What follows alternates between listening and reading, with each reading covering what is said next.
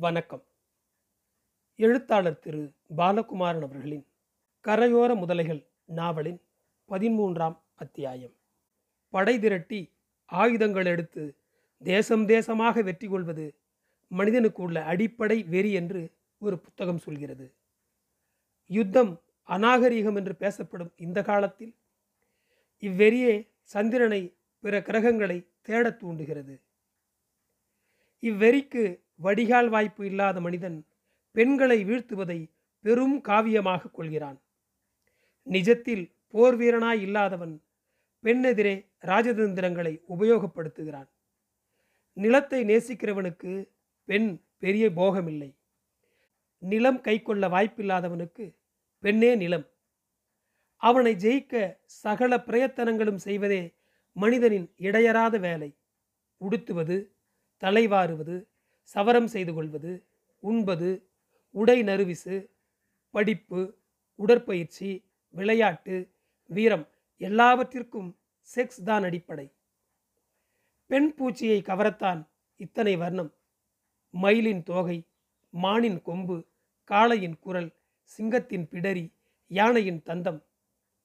இவை அனைத்தும் பெண்ணினச் சேர்க்கையை முன்னிட்டே அழகு என்று வர்ணிக்கப்படுபவை. அப்படியாயின் ஆண்மகனின் அழகு எது? அவன் புத்தி. அந்த புத்தி பெரும்பாலும் பெண்ணை கவரும் விதமாகவே செலவிடப்படுகிறது. ஆழ யோசித்தால் இது ஒரு விரயம்.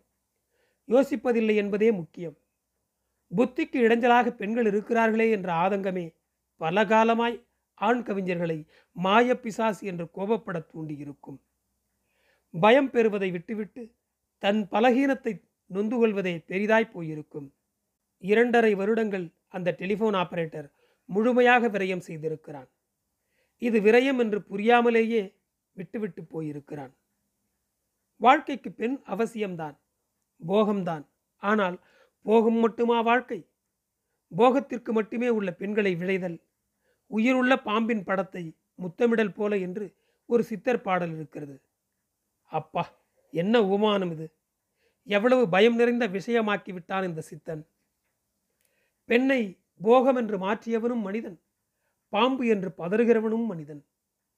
எவ்வளவு பெரிய தவறு இங்கே நடந்திருக்கிறது இன்னும் நடந்து கொண்டுதான் இருக்கிறது. பஸ்ஸின் எதிர்காற்று மூச்சு முட்ட தியாகு மனைவியின் பக்கமாய் முகத்தை திருப்பினான். என் மேலே ஏதாவது கோபமா தியாகு? ஏன் ஸ்வப்னா? கல் மாதிரி ஆயிடுது உங்கள் மூஞ்சி. ஆழமாக யோசனை பண்ணிட்டு இருந்தேன். யார் மேலேயும் விருப்பு வெறுப்பு இல்லாமல் இது என்னன்னு யோசனை பண்ணினேன். யோசிச்சு சில கேள்விகள் வந்தது. பெண் ஆணுக்கு போகம். ஆண் என்பவன் பெண்ணுக்கு என்ன? ஏன் கேட்குறீங்க தியாகு? அந்த டெலிஃபோன் ஆப்ரேட்டர்கிட்ட உனக்கும் ஒரு கிக் இருந்தது நீ. அந்த கிக் எப்படி ஏற்பட்டது? எதனால்? வீடு வரும் வரை ஸ்வப்னா பதில் சொல்லவில்லை.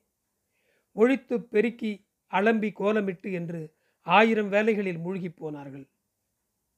நாலு லேடிஸோட உட்காந்து பேசுகிற சௌகரியம் எனக்கு இல்லை தியாகு.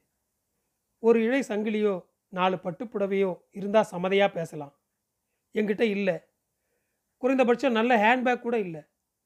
ஒன்று மாத்துப்புடவையே இல்லாத அடிமட்டமாக இருந்துடணும். இல்லை சுமாராவது இருக்கணும். ஆஃபீஸுக்கு கட்டிக்கவே நாலு புடவை தான்னா அது ஒன்றும் நல்ல நிலைமை இல்லை. புதுசு புதுசாக புடவை கட்டிக்கிட்டு வரவளோட பேச தோணாது. அவ மேலே ஒரு வெறுப்பு தான் வரும். புதுசு கட்டினவ வெறும் குட் மார்னிங்கை கூட அலட்டிக்கிறாளோன்னு படும். பேச தோணாது.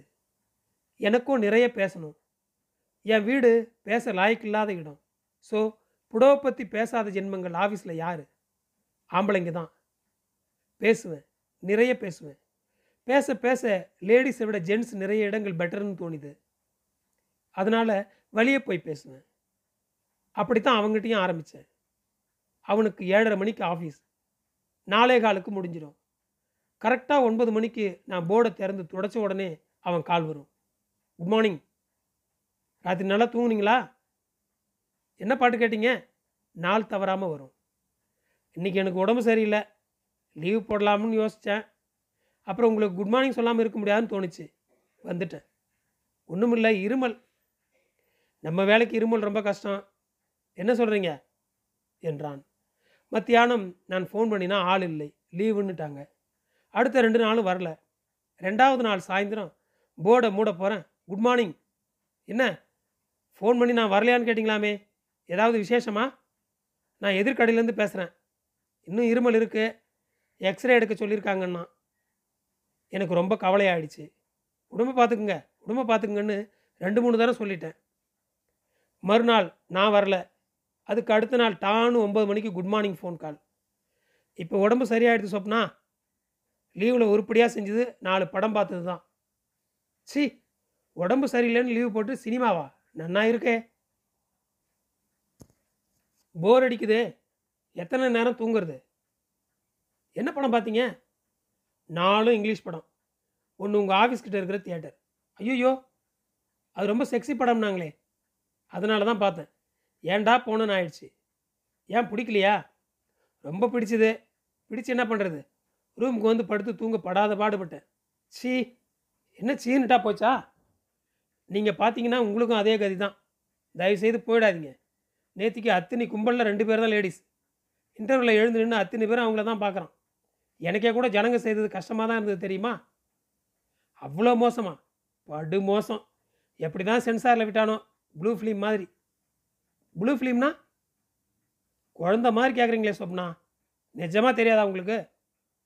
தெரியாதுங்க. ப்ராமிஸாக தெரியாது. வேணாம். என் வாயால் சொல்ல மாட்டேன். நீ கூட காமிப்பானா? அது எவ்வளவோ தேவையில்ல புரியலையே. புரிய வேணாம். ஏங்க? அப்புறம் என்னை பற்றி தப்பாக நினச்சிக்குவீங்க. பேசுகிறத கட் பண்ணிவிடுவீங்க எதுக்கு பொல்லாப்பு? அப்புறம் குட் மார்னிங் காலையில் சொல்ல முடியாத போயிடும். எந்த காரணம் கொண்டும் நல்ல ஃப்ரெண்ட்ஷிப் உடையக்கூடாது நான் நல்ல ஃப்ரெண்டா உங்களுக்கு? நிச்சயமா. ஹை பார்த்ததே இல்லை. நாம் ரெண்டு பேரும் அதுக்குள்ளே எப்படி நல்ல ஃப்ரெண்ட்ஸு நான் பார்த்தேனே. யார்? உங்களை தான். எப்போ? நேற்று நீங்கள் ஆஃபீஸ் விட்டு போகிற போது எங்கே? உங்கள் ஆஃபீஸ் வாசல்லையே நின்றுட்டு இருந்தேன். பஸ் பிடிக்க ஓடுனீங்க. நானும் எப்படி தெரியும்? பிளெயின் ப்ளூ நைலக்ஸ் கையில் ஏதோ மாத நாவல் நடுவில் tiffin box buckle type shoe blue colour hair pin கொஞ்சம் ஆஷ் கலர் ரிப்பன் ஐயோ அது ப்ளூ கலர் ரிப்பன் தான். சாயம் போயிடுச்சு. அது சரி ஏன் என்கிட்ட பேசலை? பயமாயிடுச்சு. அப்புறம் அப்புறம் கொஞ்சம் மிரண்டுட்டேன். எதுக்கு? குரல் இவ்வளோ இனிமையாக இருக்கே. நீங்கள் இப்படி தான் இருப்பீங்கன்னு மனசில் ஒரு கற்பனை பண்ணி வச்சேன். நேரில் பார்த்தபோது தான் ம் நேரில் பார்த்தப்பறம் தான் என் கற்பனை எவ்வளோ தப்புன்னு தெரிஞ்சுது. ஏன்? நான் பார்க்க அழகா இல்லையா? நான் நினச்சதை விட ரொம்ப அழகாக இருக்கீங்க சொப்னா. சி பொய். ப்ராமிஸ் காட் ப்ராமிஸ் நீங்கள் அழகாக இல்லாட்டி நிச்சயமாக வந்து பேசியிருப்பேன். இத்தனை அழகாக சொப்னான்னு மலைச்சி நின்றுட்டேன் வேணாம். பேச வேணாம்னு உடனே தோணிடுச்சு. ஏன்? நான் அவ்வளோ அழகில்ல சொப்னா. ஓரளவாவது வேணுமில்லே. மனசு தான் முக்கியம். நிஜமாவா? சத்தியமா? தேங்க்யூ அப்புறம் எப்போ இந்த பக்கம் வருவீங்க? இனிமே இந்த மாதம் லீவ் எடுக்க முடியாது. அடுத்த மாதம்தான் எனக்கு பார்க்கணுமே உங்களை. வரேன். நிச்சயமாக ஒரு நாள் சர்ப்ரைஸாக வரேன். ஃபோன் பண்ணிட்டு வாங்களேன். மாட்டேன். ஏன் அப்படி? என்ன தெரியுதா உங்களுக்குன்னு நான் கண்டுபிடிக்கணும். எப்படி கண்டுபிடிக்கிறது? கண்டுபிடிக்கணும். என்னைக்கு வருவீங்கன்னு சொல்லுங்கள் காத்திருந்து பிடிச்சிருவேன். சொல்ல முடியாது. எப்போ வேணால் வருவேன். இன்றைக்கி கூட வரலாம். ஒரு சின்ன குழு கொடுக்கக்கூடாதா சரி. மவுண்ட் ரோட்டில் ஒரு பஸ் ஸ்டாப்பில் நாம் சந்திக்க போகிறோம் ஐயோ! அங்கே எவ்வளோ பஸ் ஸ்டாப் இருக்குது சரி. ஜெமின்லேருந்து ஸ்பென்சர் வரைக்கும் உள்ள ஏதாவது ஒரு பஸ் ஸ்டாண்ட் என்ன இது? மோசமாக நீங்கள் அன்னிலேருந்து எல்லா பஸ் ஸ்டாண்ட்லேயும் தேடுவேன் தியாகு. இவனா இவனான்னு ஒவ்வொரு ஆளாக ஒத்து பார்ப்பேன். யாராவது எதேச்சியாக திரும்பினாலும் வயிற்றில் ஒரு நூல் பொருள் எனக்கு. என் பஸ் ஸ்டாண்டில் ஒருத்தன் முறைச்சி முறைச்சி பார்த்தான். நீங்கள் ரோமன் ஸ்ப்ரிங்கான்னு அவங்ககிட்ட போய் கேட்டேன். திருவாரூரில் விறகு தொட்டி வச்சுருக்கேன்னா ரொம்ப அவமானம் ஆயிடுது எனக்கு. அறியாமை என்பது எல்லோரிடமும் இருக்கிறது. அறிவு என்பதும் எல்லோரிடமும் இருக்கிறது. எதை தூண்டி விடுகிறோமோ அதுவே வளருகிறது. நாம் பெண்களிடம் அறியாமைத்தான் வளர்த்திருக்கிறோம். அவர்கள் அறிந்து கொள்ளக்கூடாது என்பதில் கவனமாக இருந்திருக்கிறோம். யுத்தம் பற்றி பெண்களுக்கு நாம் கற்றுக் கொடுத்ததில்லை. சத்துருக்களை ஜெயிப்பது என்பது ஆண்களின் ஏகபோக உரிமையாய் இருக்கிறது. பெண் இங்கு தன் சத்ரு யார் என்று தெரியாமலேயே வதைபடுகிறாள். எளிதில் இரையாகிறாள். யுத்தம் என்பது ரத்தம் வலி மரண பயம் உனக்கு அது வேண்டாம் என்று அவளை ஒதுக்கி விடுகிறோம். ஆனால் பெண் மனசு சிந்தும் ரத்தம் எத்தனை? அவள் படும் மனவெளி எத்தகையது? அவளுக்கு தினம் தினம் மரண பயம் மட்டுமே உறுதியாகிவிட்டது. செத்து செத்து பிழைக்கிற நிலை வந்து விட்டது. தியாகு தவித்தான்.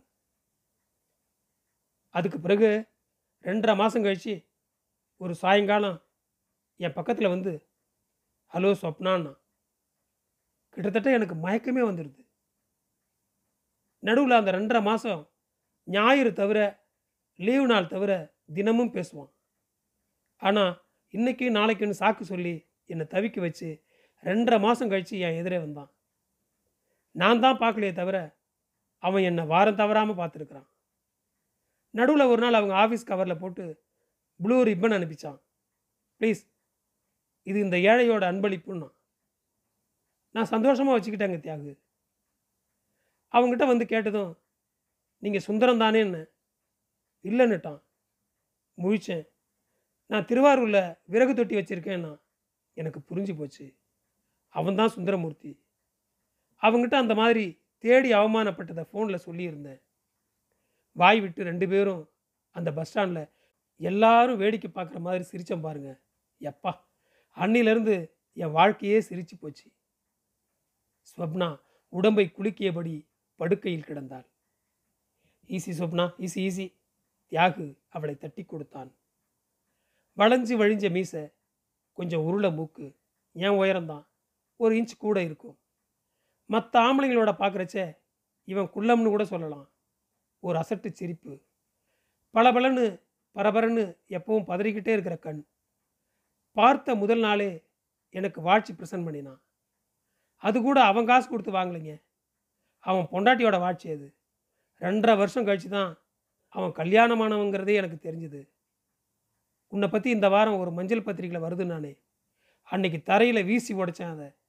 உடைச்சிட்டு மணி பார்க்க முடியாமல் ரெண்டு மூணு தடவை லேட்டாக போயிருக்கான் ஆஃபீஸுக்கு தியாகு வேதனையோடு சிரித்தான்.